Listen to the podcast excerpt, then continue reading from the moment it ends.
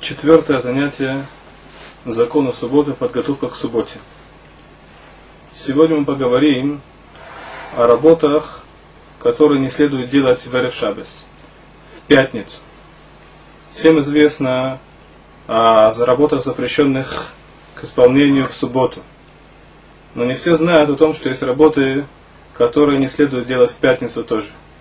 Естественно, что невозможно сравнивать между этими двумя категориями. Работы, запрещенные в шаббат, они запрещены Торой, и наказание за их несоблюдение оно очень велико. То, о чем мы будем говорить сегодня, то есть работы, запрещенные, к исполнению в Эрев шаббат в пятницу, это запрет мудрецов. Это не так строго, это сделано для того, чтобы еврей, он смог как следует подготовиться к субботе, чтобы у него осталось время, как следует подготовиться к субботе. Есть определенное время, после которого мудрецы постановили прекратить всякие работы, занимающие много, занимающие много времени. И это время 9,5 временных часов. То есть после 9,5 временных часов нужно прекратить всякие серьезные работы. Что это за время такое, временные часы? Так я вкратце расскажу о том, каким образом это вычисляется. Берется светлое время суток и делится на 12 частей. Светлое время суток это время, начинающееся с э, восхода солнца, Нецахама и кончающееся э, Шкия, заходом солнца.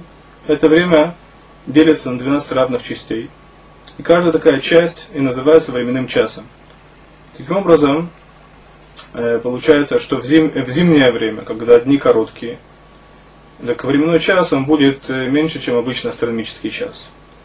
Летом, наоборот, когда дни они более длинные, так временной час он будет длиннее, чем обычный временной час.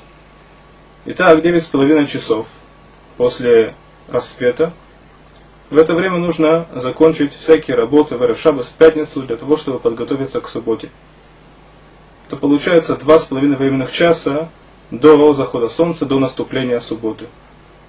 Написано в наших книгах, что всякий, который, всякий, который выполняет работу в это время, то есть он не слушается запрета мудрецов, э, та работа, которую он выполнит, она не пойдет ему впрок. То есть либо он потеряет ту прибыль, которую он за это время получил, либо просто не, не, не увидит никакой пользы от той работы, которую он сделал. А сейчас мы конкретно поговорим, какие же работы нужно постараться прекратить в это время. Всякая работа, которая занимает много времени, любое ремесло, нужно постараться прекратить для того, чтобы подготовиться к субботе. Если же это какие-то кратковременные работы, так он может э, их выполнять даже в это время. Как, например, э, написать письмо товарищу, или кому-то нужно пришить пуговицу, или приготовить салат, который он не успел приготовить до этого. Всякие кратковременные работы можно делать.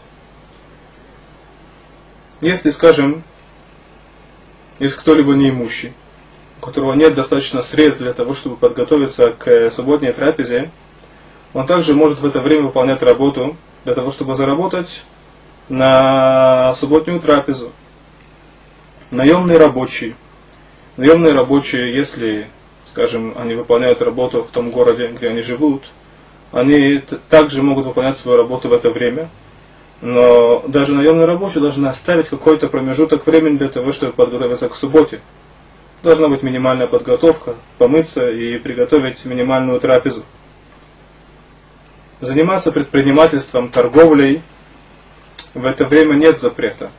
Но написано, что владельцы магазинов и другие предприниматели должны постараться закрыть свои магазины и дела как минимум час до наступления шаббата.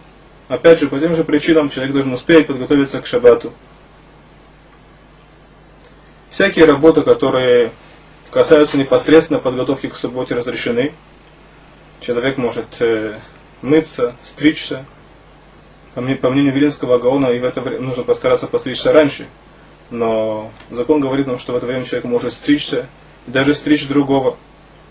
Если, скажем, необходимо починить его субботний пиджак или ее субботнее платье, это также можно сделать в это время, так как это является непосредственной подготовкой к субботе.